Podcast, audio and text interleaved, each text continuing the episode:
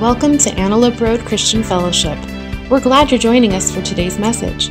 For service times or to join a disciple group, please visit myarcf.com.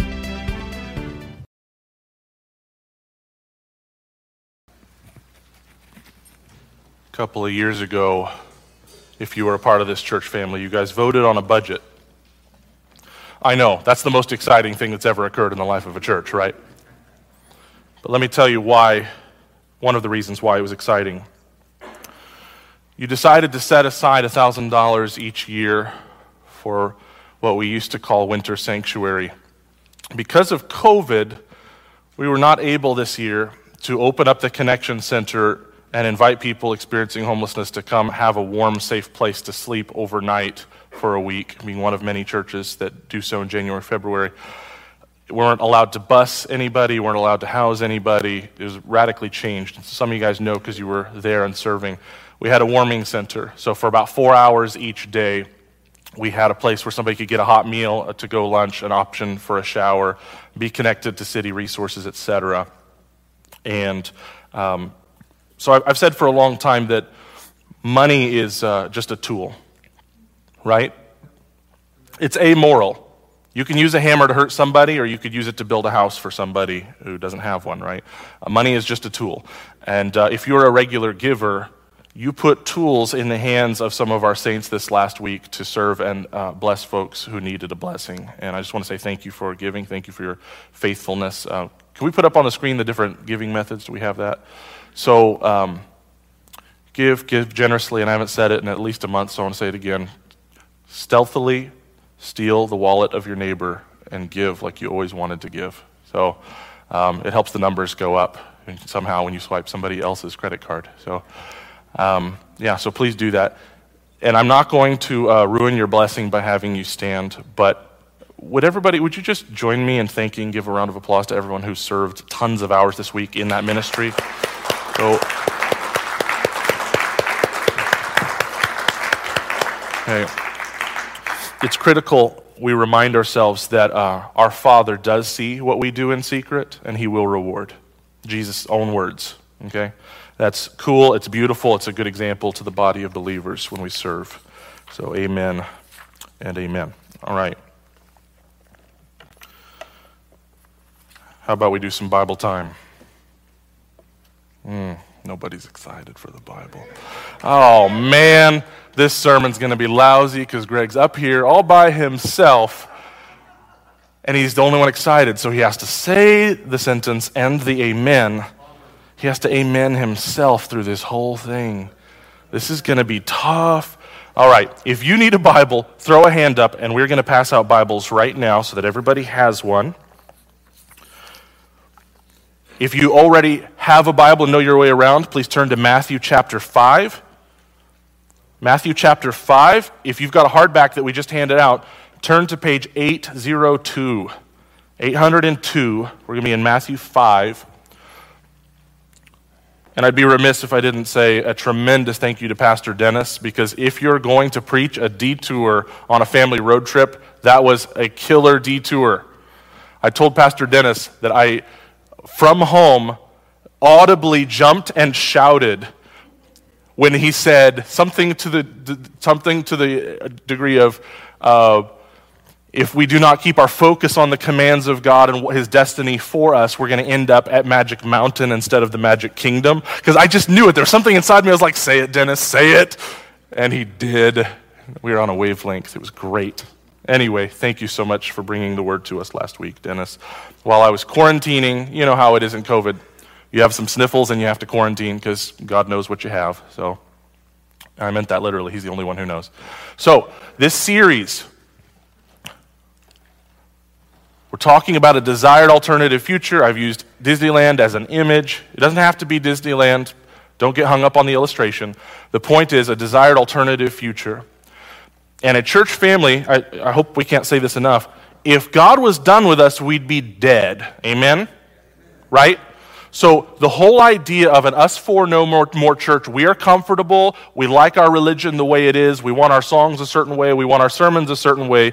We don't need to launch new ministries that are dangerous toward people that we don't know and have not met. We don't need to start churches on different continents. That comfort is a grasping at the American dream where I take my environment and suit it to what I like. Has nothing to do with the kingdom of God whatsoever. It's the antithesis of the kingdom of God, right? Oh man, I didn't give many amens on that. Right, because it hurts. Sometimes we don't want to say amen, we just say ouch. There's the American dream, which is God's nightmare. Or the commands of our gracious King. And they are opposite, okay? So it's not going to be easy, but we have to go somewhere as a church family. Until, when God says to us, love one another, until we are perfect at loving one another, we have work to do, right? If he says, live at peace with one another, until we are perfect at that, we've got work to do. And any other command of Scripture. So to not change, this is what I'm trying to establish with this series, to not change as a family or as an individual, to embrace an ideology of I'm okay the way I am is a non repentant, arrogant, God is wrong position. Whereas our brother David loses his mind and exults and writes poetry to music saying, I love every command that comes off the lips, the lips of my God. I, and it's the last thing on my mind when I go to bed. His statutes, his commands, everything, him bossing me around like who does he think he is? His commands are a blessing for me. They give me life. And that is a worldview we're supposed to be chasing after because a loving authority gives commands for the purpose of blessing. And the parents said, Amen and amen. Family Road Trip is the title of the series, and we're talking, taking steps through the five vision statements that we adopted a year and a half ago. Today, part three, a launch pad for church planting. We see God leading us to become a family that would be a launch pad for the planting of new churches. All right, read with me the words of Jesus. I'll turn there as well in Matthew 5. Malachi. Okay. Oh, come on, guys, that was funny. All right. Matthew 5. So we're going to read verses 14. No, we're going to start at 13. You might have a section heading that says teaching about salt and light. We're going to read 13 through 16 the words of Jesus toward the beginning of the Sermon on the Mount. Talking to the disciples You are the salt of the earth. But what good is salt if it has lost its flavor? Can you make it salty again? It will be thrown out and trampled underfoot as worthless. Jesus, you're not doing a very good job making me feel good about myself. You are the light of the world. Okay, that's better. Like a city on a hilltop that cannot be hidden.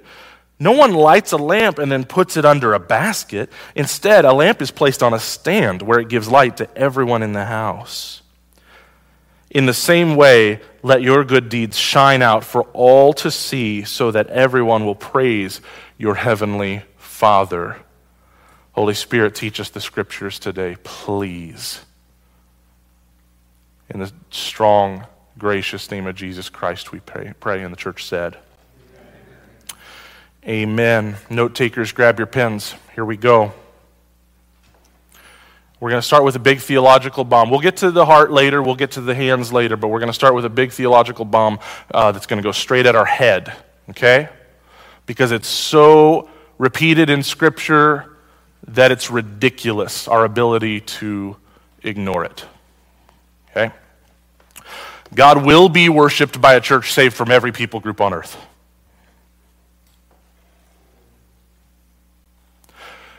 I didn't say he wants to be, although that's true.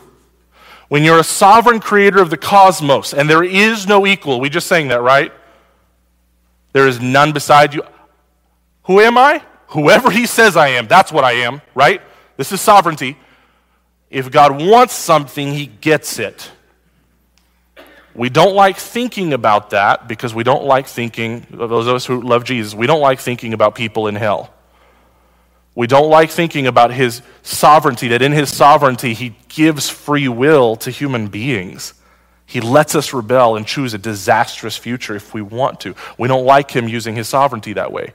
We like better this idea that there's this cosmic battle going on between good and evil, and it's kind of a 50 50 fight. And sometimes God wins some, and people go to heaven, and sometimes God loses, and they go to hell. We like that. It makes for a really good movie about Armageddon, right? If it's a fair fight. But when you read in the book of Revelation, Armageddon's not a fair fight, it's lopsided. It would make a terrible movie. So I did not say he wants to be worshiped by a redeemed people taken out of every single people group on earth. I didn't say that he wants it, although it's true. I said he will. Because the scriptures say he will. It is going to happen. We can get on board or we can do this. La la la la la la la la la la la. Those are our options. Allow me to prove the point because you're looking at me like you don't believe me. May God be merciful and bless us. Does that sound like prosperity preaching yet? Just wait to see where it's going. May his face smile with favor on us. Selah. All right, now let, let's see where the psalmist is going. What does it look like for God to bless his people? I'm glad you asked. May your ways be known throughout the earth, your saving power among people in most countries. No? Well, there are some of them I'm a little bit afraid of. Some, pe- some places they don't want to hear about Jesus, and I'm kind of nervous. Well, no, it says everywhere, doesn't it? Does God know how to get the fear of his great name into any heart, anywhere, no matter what human opposition is? Again, Saul of Tarsus tells us everything we need to know. A really religious guy killing Christians gets saved. Oh, okay. That just means every Christian's excuses just evaporated. May the nations praise you. Don't think of a modern nation state. This is ethnos. Every people group on earth praise you, O God. Yes, may all the nations praise you. Let most of the world sing for joy. The ones where they're tolerant of different religions and we can preach without fear of physical harm. Was that a good interpretation? Was Greg's standard version of this psalm? Is it going well? Okay. Let the whole world sing for joy. Why? Because you govern the nations with justice. Oh, is that a precious line or what? We keep griping and moaning, waiting for somebody to govern the nations with justice who's not named Yahweh. Can't imagine why we're frustrated. And you guide the people of the whole world. Selah. May the nations praise you, O God. Yes, may all the nations praise you. Then, back to his earlier comment about blessing, then the earth will yield its harvest, and God, our God, will richly bless us. Yes, God will bless us, and people all over the world will fear him. Brothers and sisters, if you love Jesus, the blessing of the people of God is one and the same as the expansion of the people of God. More and more people know him, more and more love him, more and more fear him. How? By his merciful and powerful Holy Spirit, he gives us a heart that's able to receive the gospel instead of reject it. And he does it in every tribe, every tongue, every nation. Some of you look like you still don't believe me. So I'm going to click this button again. Nope, I'm not going to click this button again. Did it die? What page is, yeah, there we go. In your hardback, if you've got the hardback, go to page 499. Everybody else turn to Psalm 96. This one's a little longer. I've got to show you I'm not making this up. The 96th Psalm.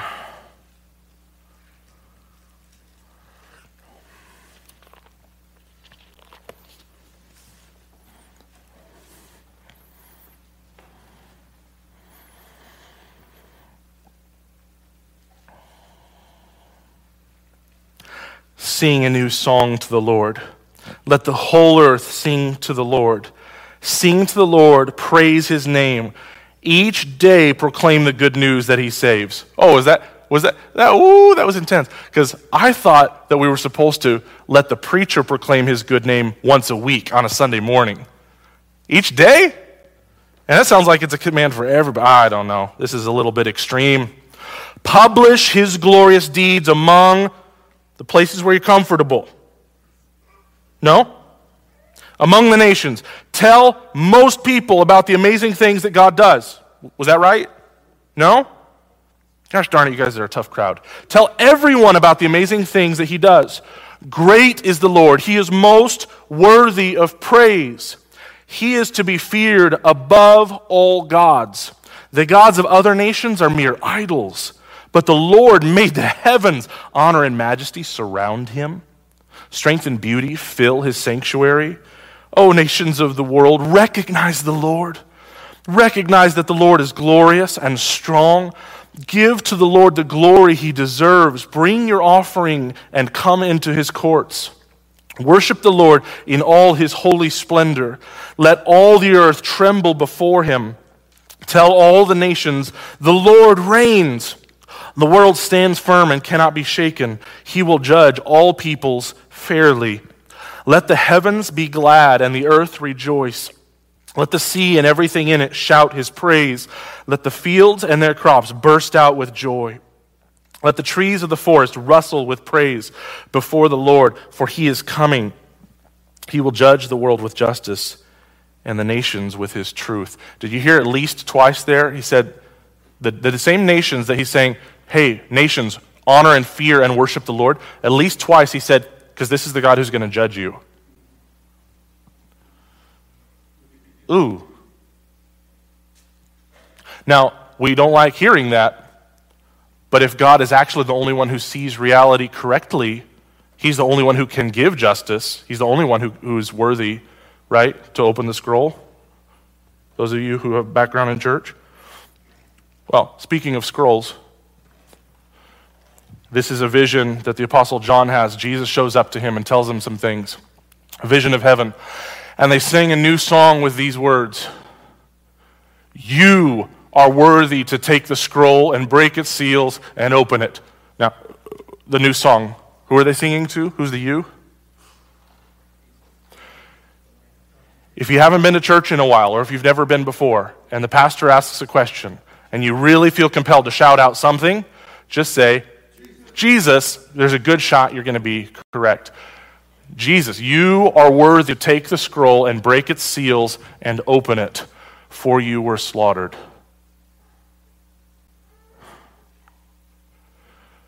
And your blood has ransomed people for God. Brothers and sisters, this is missions. It's not a cute program. It's not just quarters in a bucket with the four year olds and five year olds, although that's precious and powerful. You are worthy to judge the earth because you were slaughtered. And you weren't just some victim that that blood didn't mean anything. That blood has purchased back, that's what ransomed means, people for God from most tribes, most languages, and most peoples. Did I read it right? No? Man, I told you guys, I really struggle. Reading's not my strong suit. Jesus died for most of the people of the world. Yes or no? Thank you. I needed a nice, strong, mm, that was good. So let me, let me ask it this way Is there a man, woman, or child on earth right now that Jesus does not love? Is there a man, woman, on ch- or child on earth right now who Jesus does not want the gospel presented to in a compelling and loving way? Just want to be clear.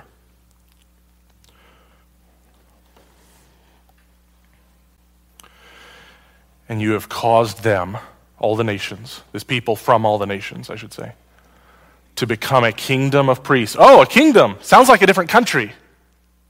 Again, we struggle because we're in a democracy. When they are washed by the blood of the Lamb, they become a part of a separate kingdom, right? Of priests for our God. What do priests do? They help others know how to rightly relate through the sacrificial system to be right with God. What's the sacrificial system now? Say the cross of Christ. Okay. Just low hanging fruit here. So if you have been saved by the blood of Jesus, you immediately become a priest who calls other people, hey, let me show you how the cross works. I've experienced it. Evangelism is not a department. Missions is not some department where they over there do missions. They over there do evangelism. I'm going to sit here where I'm comfy. And they will reign on the earth. All right, somebody who was not uh, lived most of their life or seven or eight years on the African continent, please tell me, trivia time, what country is this?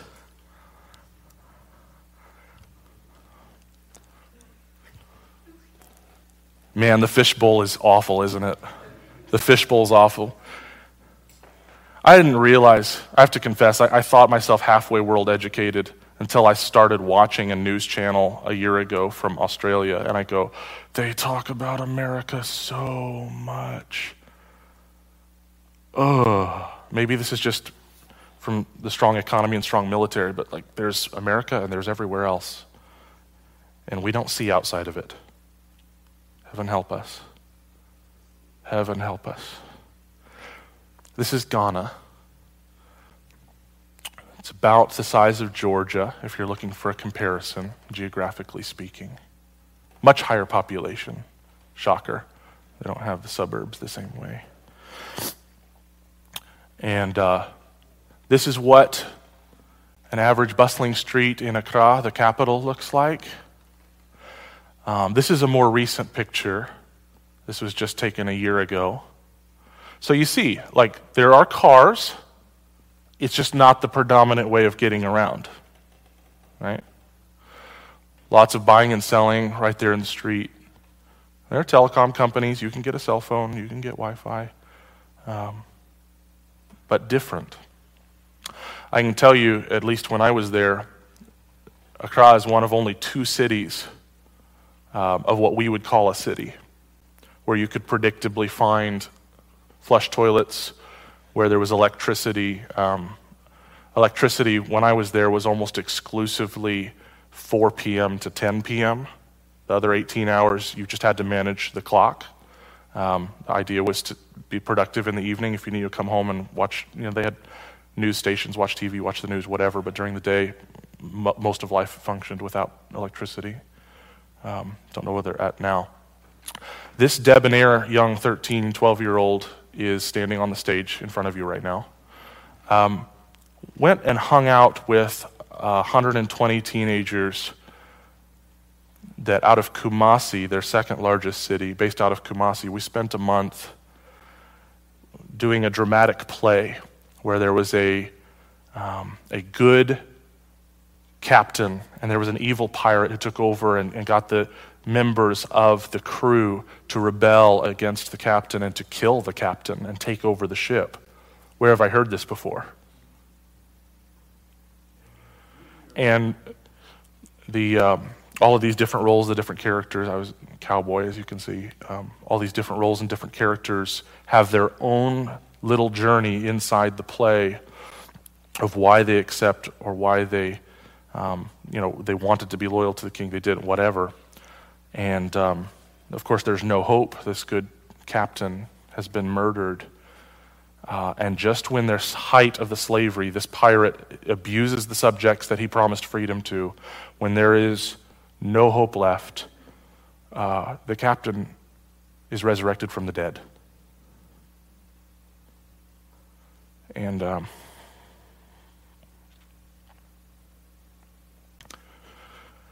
it's hard to share this story with you without seeing entire villages of people who would jump three feet in the air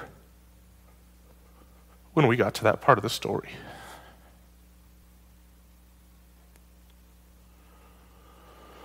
Because in a narrative culture, things are embraced as if they're true. Uh, we don't do that here. Everything here, all narrative is fiction. It's all television. It's all miniseries. Um, and through translators, we had the privilege Monday through Friday of driving into villages, some of which were a 10 hour drive away from Kumasi. I can't even describe, we were basically almost on the border of Togo, into little villages that are everything you feel like you've ever seen in National Geographic. Four or five large huts, and those four or five structures house about 70 or 80 people. You were born here, and you will live your life here as a farmer, and you will die here. And the oldest man is the chief, right? And my American individualistic thinking did not know what to do when our translators clarified and presented the gospel over these little portable microphone loudspeaker that we brought. I didn't know what to do when easily two thirds of the time that we presented the gospel to the village, 110 faces all look off to the side toward one person. I'm going, what is going on right now? And the oldest man in the village is over there sitting on a special wood carved chair. He's the only one who's sitting. They all look to him. And he puts up his hand to give permission, and 110 people then come forward and pray a prayer to say, I am a follower of Christ now. Where in America, who do we look to to give us permission to make a personal religious decision?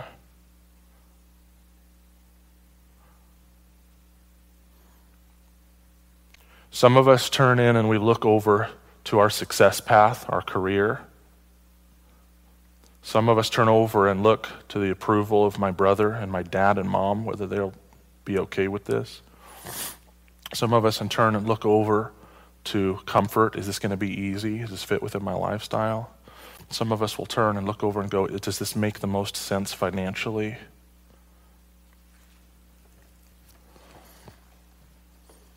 everybody turns and looks to the chief of their life before deciding to follow Jesus. Everybody. And sometimes you look and you go, that chief didn't die for me. I have decided to follow Jesus. No turning back, no turning back.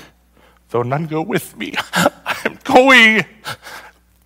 Though none go with me, still I will follow. Real cute song, but do we do it? Brothers and sisters, we are idolaters, every one of us. Every tribe and every tongue and every nation with our excuses. The love of God is offered to us, and we've got our excuses. And if you are a brother or sister, the Holy Spirit and probably some loving saints helped you past your excuses and now a passion for his glorious name needs to burn in our bosom so that we'll help others pass theirs.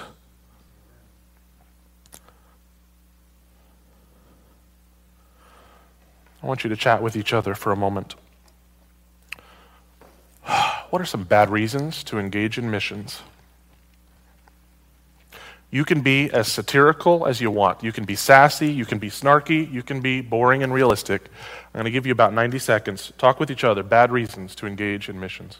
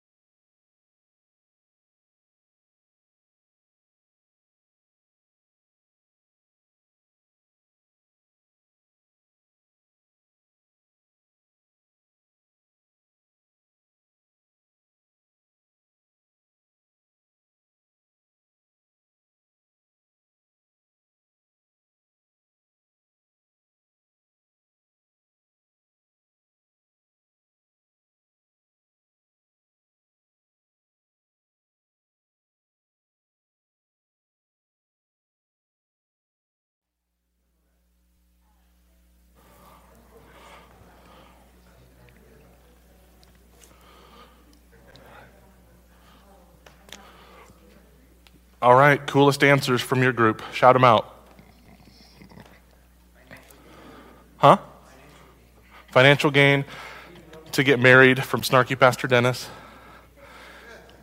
Yeah, financial gain. Yeah, the prosperity gospel in a lot of sub Saharan Africa right now. You can go in there and make yourself rich, telling everybody to give money. Yeah. Brownie points with God, so he'll love me more. I'm more likely to get to go to heaven. Escapism. Ooh. So, what, how other people will see me? Yeah, how other people will see me. Right? Pull a muscle, patting yourself on the back. I went on a mission trip. Exciting adventure. Savior complex. Woo! Huh? Pity. Woo! Team building. oh man.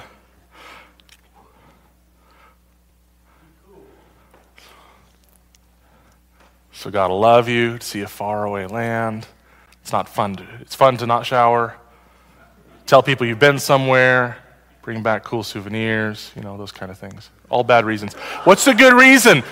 Because God will be worshiped by a church saved from every group on earth. I don't know. I, you know, somebody's typing things into the PowerPoint. I'm not sure that last one. Yeah, let's go over number six one more time. An example? Uh, I'll have to rack my brain to think about that one. So we know the real answer, right? Do we know the real answer? Does Pastor Greg have to put it in, in all caps next time?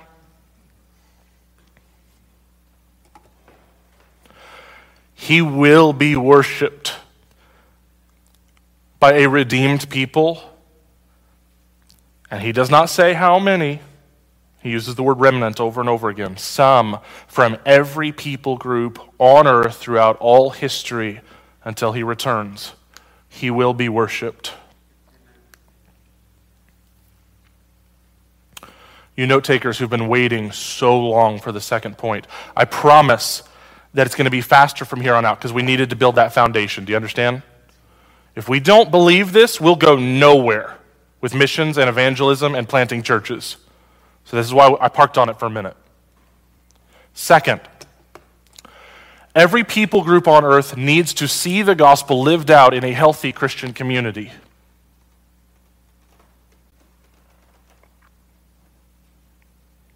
Now, this one's really tough for some groups of Christians because we've been given a very transactional view of how somebody becomes a Christian. I'll tell you what I was raised with, and if you were raised in the church, maybe you experienced something like it, maybe you didn't. Since the gospel is a message, and it is, of God taking on flesh to die in the place of rebellious sinners and freely offering his holiness as a free gift and taking our guilt onto himself, nailing it to that cross forever. That message, verbally shared with somebody, is the tool of the Holy Spirit to change the heart. That's what creates a Christian. Did you know that? Okay? So I'm taught that as I'm growing up, and I'm taught that rightly. The gospel is the power of God at work saving everyone who believes. Romans 1:16. So, as an individual, I can hop on an airplane, go somewhere else where nobody's a Christian, and I can verbally tell them the good news of who Jesus is, that he died to forgive their sins, and that they are accountable to personally respond to this offer from God. What are you going to do with the grace of God? And you know what? All of that is true all of it. But what if I told you that back in Matthew chapter 5 that we read earlier, you can go back to Matthew chapter 5, by the way, in your own Bibles. We're going to spend the rest of our time there. Um, What if I told you that when Jesus says, You are the salt of the earth and you are the light of the world, what if I told you that those yous were plural? What now? So let me, let me break that down. An individual Christian is not the light of the world. Jesus never said so. He did say that his followers, the church, the disciples of Christ, we are the light of the world. That one's tough. That one's tough. Now, I know where some of your heads are going right now, so I, I want to nip something in the bud. This does not negate if you did individual, personally sharing of the gospel to somebody uh, who was not in a context where they could connect to a healthy, you know, replicating Christian church, that does not mean your work was of no value. If you throw seed, you throw seed. Praise God. Okay? But over and over again, really from Genesis 12:1, Abraham, I'm going to bless you. Your descendants are going to be more than you could count the sands of the seashore. And what? What? To be a blessing to all the nations. Not, hey, your descendants are going to be like a single kernel of sand. No, he wasn't giving him one descendant, he was making him a nation. And the nation will bless. And Levitical law, that part of the Bible in your annual reading plan, you get to Leviticus and you're like, oh, the Lord will forgive me if I skip this, right? The Levitical law, the Mosaic law, was teaching a people how to be holy and separate from the world around them, not to protect them from sin alone, although that's part of it, but to show the goodness of Yahweh to those peoples. Christians are different for the benefit of those who are not Christians. Well, it's for the benefit of God. It's for His glory. Of course, it's for His glory. And what has God shown over and over in 66 books that He wants for His glory more than anything else, except to seek and save the lost? Yes, I do the right thing because God deserves it. Absolutely. Yes, I do the right thing because it blesses and benefits me. But I do the right thing so Citrus Heights sees it and gives glory to their Father in heaven. Right here, Matthew 5.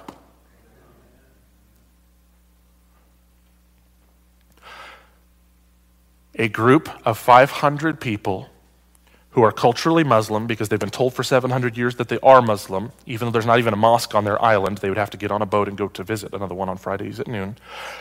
That group, who has only ever heard through media that all Americans are Christians, all Westerners are Christians, they don't want you. Do you understand that? They don't want me to come.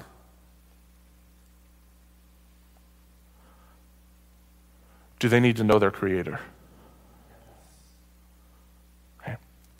Could they benefit if one person showed up on the island and told them of the mercy of God? Could they benefit? Of course. Actually, if you don't show up, the rocks could cry out. Back to Saul of Tarsus. Jesus can show up anytime he wants, however he wants. It's just that he's invited us into the blessing of proclaiming his message. We're ambassadors, brothers and sisters. But would an island with a few hundred people who all culturally are Muslims because they've been told that they are Muslims. Would that church benefit more? Would that island benefit more if a group of Christians planted themselves there and lived life in community with each other and shared the gospel, incorporated people into the family who have been saved by Jesus Christ? That their lives, their marriages, their parenting or grandparenting, the way they do commerce, the way they submit to authority, all of it is on display for the hundreds of people on that island. Is that better? I said at the beginning of the series, it's critical that when we, when we embrace that we are a, church that uh, Jesus isn't done with us because we're still alive, we are not poo pooing the past to hunger for more. Okay? It's a great thing if one person goes to that island and tells them about Jesus. It's great. But we need to look at the way Scripture talks about the people of God shining light and go, you know what would be even better? You know what would be even better than that? What if we planted a church on that island that faithfully taught the gospel for generation after generation after generation instead of just the life? You know, we hold up as heroes people who go and they went off in the 19th century to some faraway land, and their, back, their belongings were packed in a casket because they were making the statement, I'm not coming back. And we hold them as heroes, and they are, but not one of them wanted their ministry to die as soon as they did. How's the gospel going to keep going out? See, here's the deal something we've never thought about. And why he's not talking about church planting very much, and church planting's in the title of this sermon. What on earth is going on? He's talking about missions and evangelism. Brothers and sisters, when you lead one person to Christ, you're an evangelist. When you lead a second person to Christ, you're a church planter. There's now a community, and you need to organize it. You have to. Why? Because, you know, the Bible. Titus, I sent you to that island because we planted the gospel there and there are believers there. Now go behind. There are some spiritually mature men who can be shepherds over those communities. Go appoint elders. That's in the book. It is the most natural thing in the whole world that when you sow the gospel, eventually you have to organize them into communities to continue to preach the gospel and train what? Like the Great Commission isn't to go make converts. We make disciples, teaching them to obey all that Christ commanded. So planting of communities makes a lot more sense than just hey, I'm going to go all the way to this island to lead one person to Christ, and after that person prays a prayer, I'm going to get back on the plane and leave, said no missionary ever. Anybody ever said that?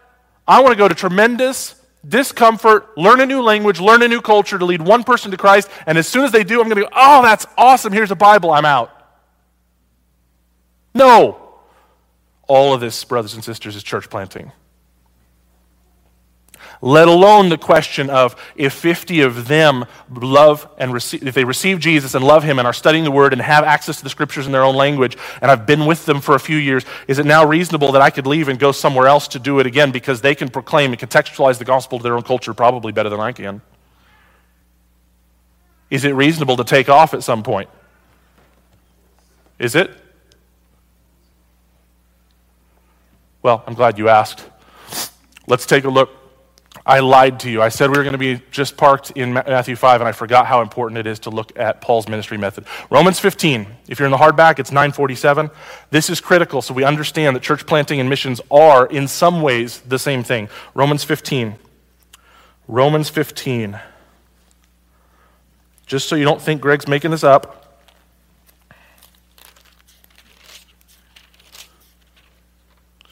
Oh, jeez.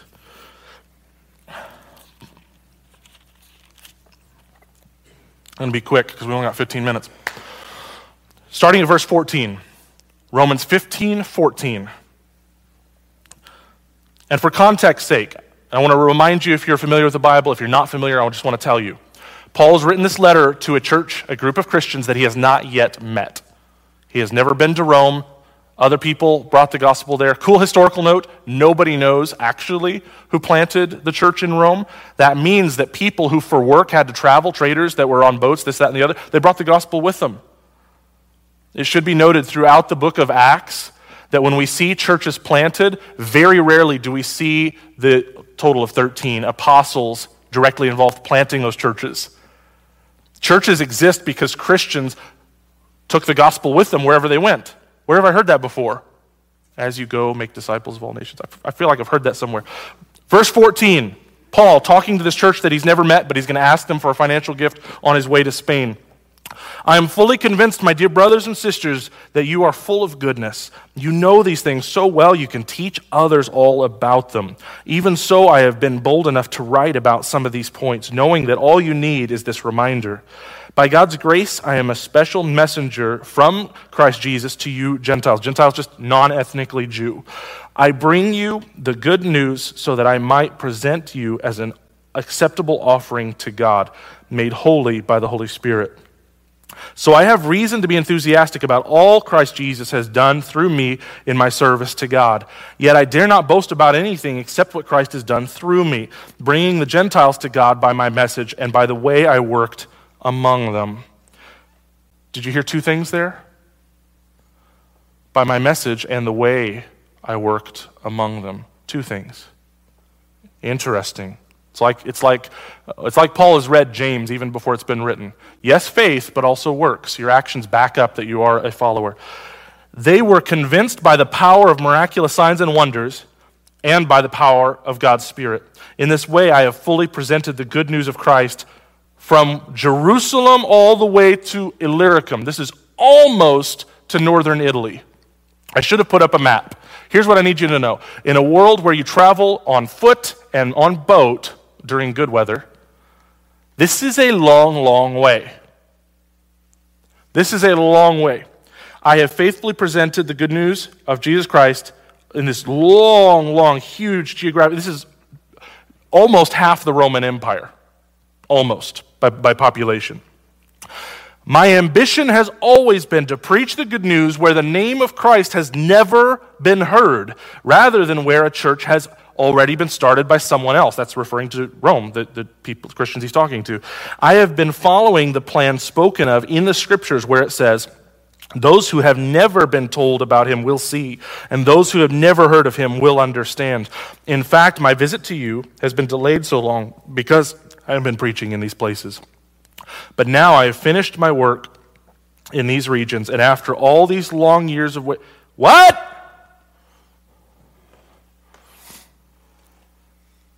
I have finished my work in these regions. Did, did everybody from in Jerusalem, Syria, all through what we would call today Turkey, into Greece, and then up into Serbia, Bosnia, Herzegovina, they, all they all love Jesus now? He said he was done. Does somebody help me in my confusion? Paul said he's done. They have to all be saved, right? They're, they're all Christian. How is he done? He already answered the question, by the way. Why is he done? It's my compulsion to go preach where the name's never been preached. He's not saying this for every Christian. He didn't tell everybody at Philippi, didn't start a church in Philippi and say, all of you have to go with me to Spain. Didn't say that at all, not even remotely. So, what's going on with Paul?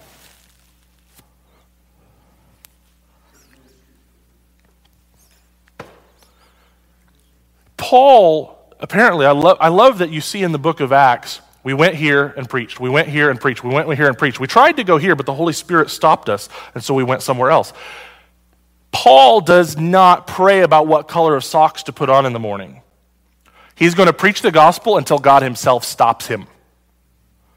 Paul believes that his own convictions, his own experiences, and his own passions were designed and ordained by God. So, since he's the kind of guy who goes where no one's ever heard of this guy, Jesus, says he's compelled to, to, to be that kind of a preacher, he does it. I am planning to go to Spain, and when I do, I will stop off in Rome, and after I've enjoyed your fellowship for a little while, you can provide for my journey. It's okay to sow the gospel until there's a church there that can preach the gospel to the surrounding culture. That's okay. It's totally okay. It's completely allowed. Third, Christians are commanded to make their lives visible to the whole world. Right? You're a city on a hill. Church, you're a city on a hill. You don't light a lamp and then stick it under a basket. You put it on a lampstand so the whole house can receive the blessing from it. Christians are commanded to make their lives visible to the whole world incredible command for how we are to live our life engaged with people all over our city and, and Roseville and Rancho and everywhere else we find ourselves. If you're a Christian, your light is a part of a communal light that is to be set up on a lamppost that everyone can receive the blessing from it. And how do you know that that's an evangelistic image? He says, so that they may glorify your Father in heaven. He, he says it. He says it. So, what does that mean? ARCF, if there's a people group anywhere on earth without a Christian church, that means we still have work to do. Do you guys believe me? Is that superlative?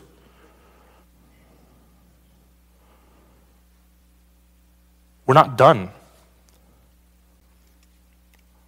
We're not done. Let's, I want to show you the homepage of a website JoshuaProject.net has spent years working really hard to carefully document every people group on earth and measure how many Christian churches does that people group have in their midst? They actively have access to. And you guys can't see probably the number, but the second number on the top left unreached people groups 7,414. It's not 7,400 people, 7,400 people groups. And they are not measuring just, oh, do they have the Bible translated into their language? That's important.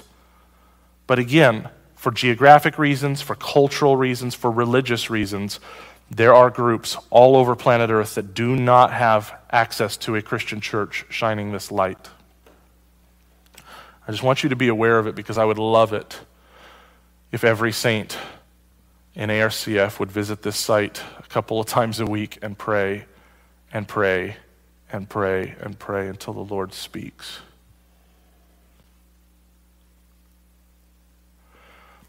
If you go to this website, right there on the front, you can embed a widget, you can download the app, and get a daily prayer reminder.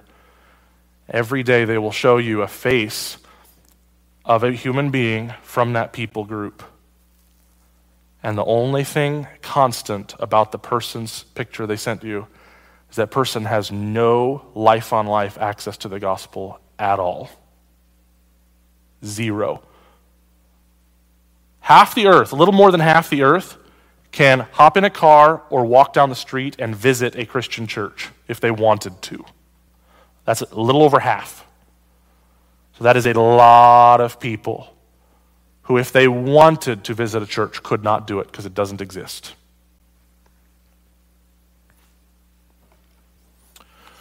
Let me go on to our next slide there. When it comes to planting churches, ARCF, we've only got three options go, send, disobey. Those are the three options. That's it. So we have to ask ourselves what will God allow ARCF to accomplish for his glory? What might we get to be a part of? And when it comes to vision, I've always been told that you scare people with the biggest possible vision first and then back it off as their blood pressure comes down a little bit. So let's start with something big, hairy, audacious. What would it look like for ARCF to train out of our midst, send our own, to send Joshua DeBeer because we believe when he's 34 years old, God is going to send him and he wants to translate the Bible into a language for a people group where there are only 900 people on earth that speak that language. What are we going to behave like 20 years before that? Right? 25 years before that. To send out from ourselves a self sustaining team of 20. And here's what I mean the pastor and his wife, and nine other families, maybe some single people, about 20 people, and everyone knows how to earn an income when they arrive. They find a way. This is actually how church planting has worked for 20 centuries. It's not always just supported. There are lots of ways to skin this rabbit. Send them to start a church amongst an unreached people group, unreached people group identified by Joshua Project. Is that big enough? Does it scare you?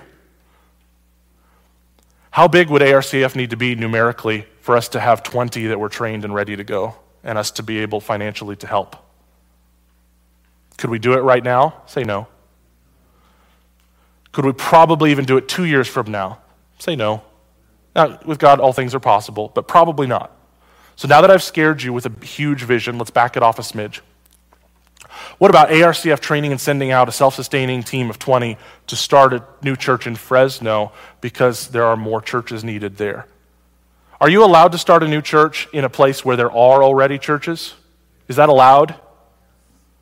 Oh, yeah, it's allowed.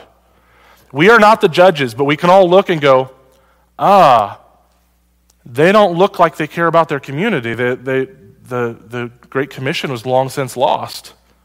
They just they don't care anymore. Or maybe there are tons of churches around that care, but 80% of the population is still unreached. Yeah, you can absolutely plant a church. Is that a less scary vision than the first one? Do you have to do these 20 have to learn a language? Do they have to learn a, a radically different culture than their own? Right? So this is easier. Fundamentally easier than the first one. Small vision. ARCF sends 10 grand and 40 of its people down to the faraway boondocks, uh, terrifying, mean streets of Arden Arcade to join a church planter in our in the Chog Church of God NorCal district to start a new church. What if our district pastor comes to us and says, I've got a church planter, very godly person, and he's got a heart for Arden Arcade. ARCF, what can you do to help? What if we were in a position for the elders to put out to the church and say, We want you, every one of you, to pray about leaving? Because I'm going to tell you, as the only one, no, Melissa, to, to have our incomes and our livelihood based on you guys being here and being faithful with your giving, there's no one who's supposed to be more terrified than the staff, right? What do we have to do in our hearts, in our finances, growing numerically? What do we have to do to be in a spot where we would be thrilled to send 40 people away? Oh, he just, Jesus juked me. Yeah, trust God.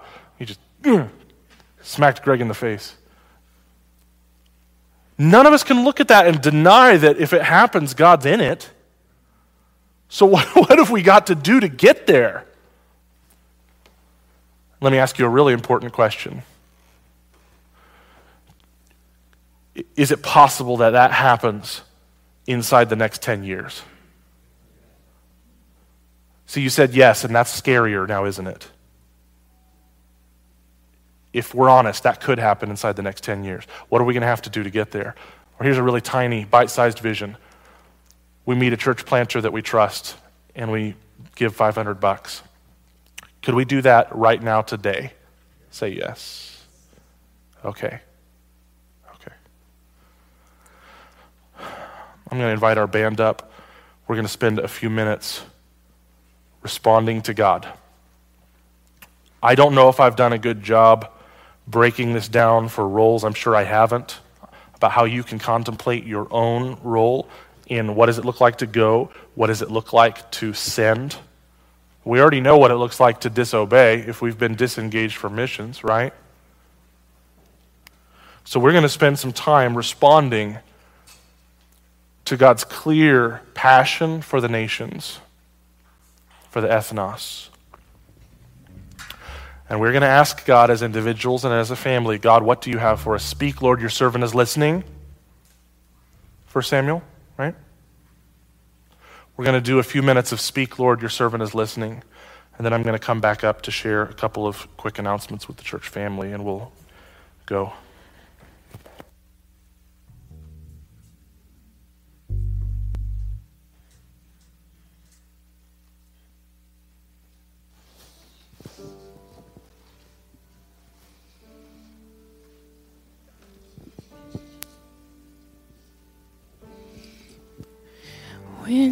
Peace like a river attendeth my way, when sorrows like sea billows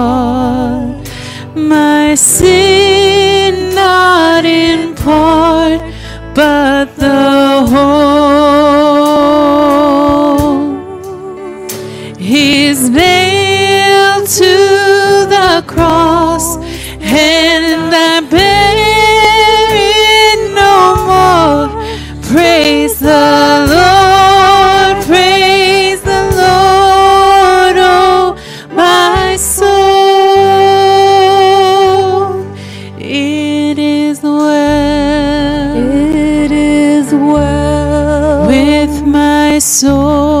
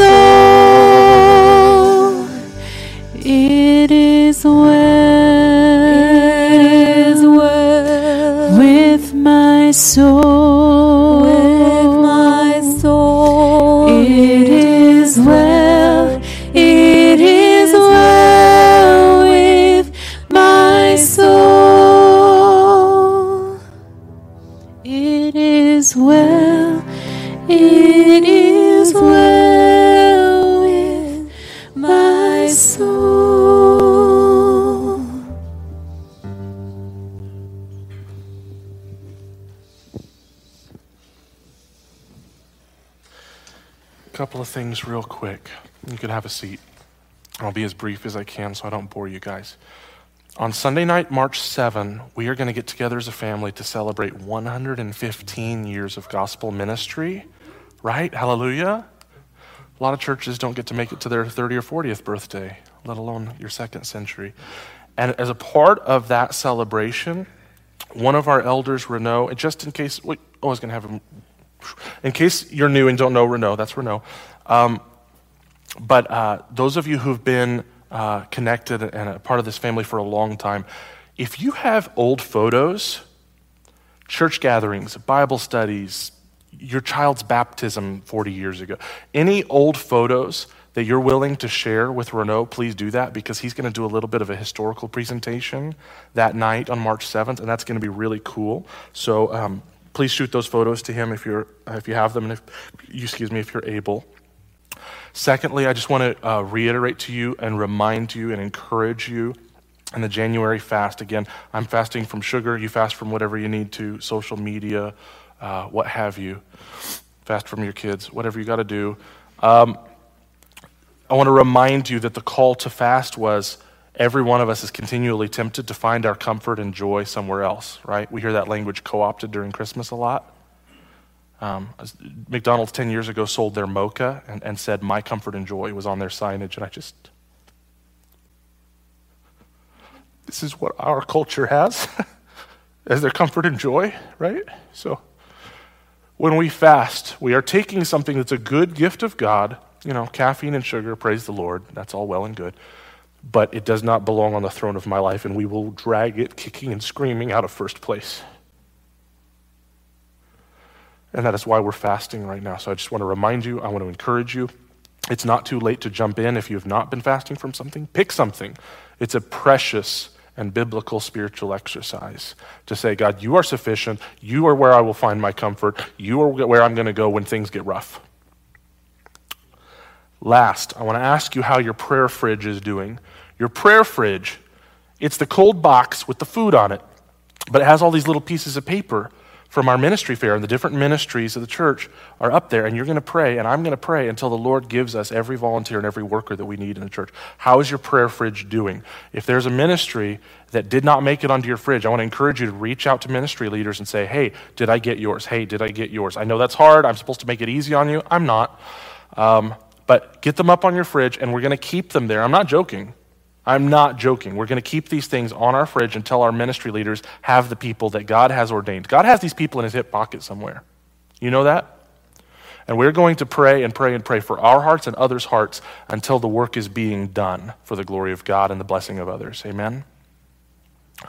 I love you guys so much. Please spend a week filled with prayer and action for who around you needs to know their Creator and what are you supposed to do about it? Amen? Amen. I love you guys. Have a great week.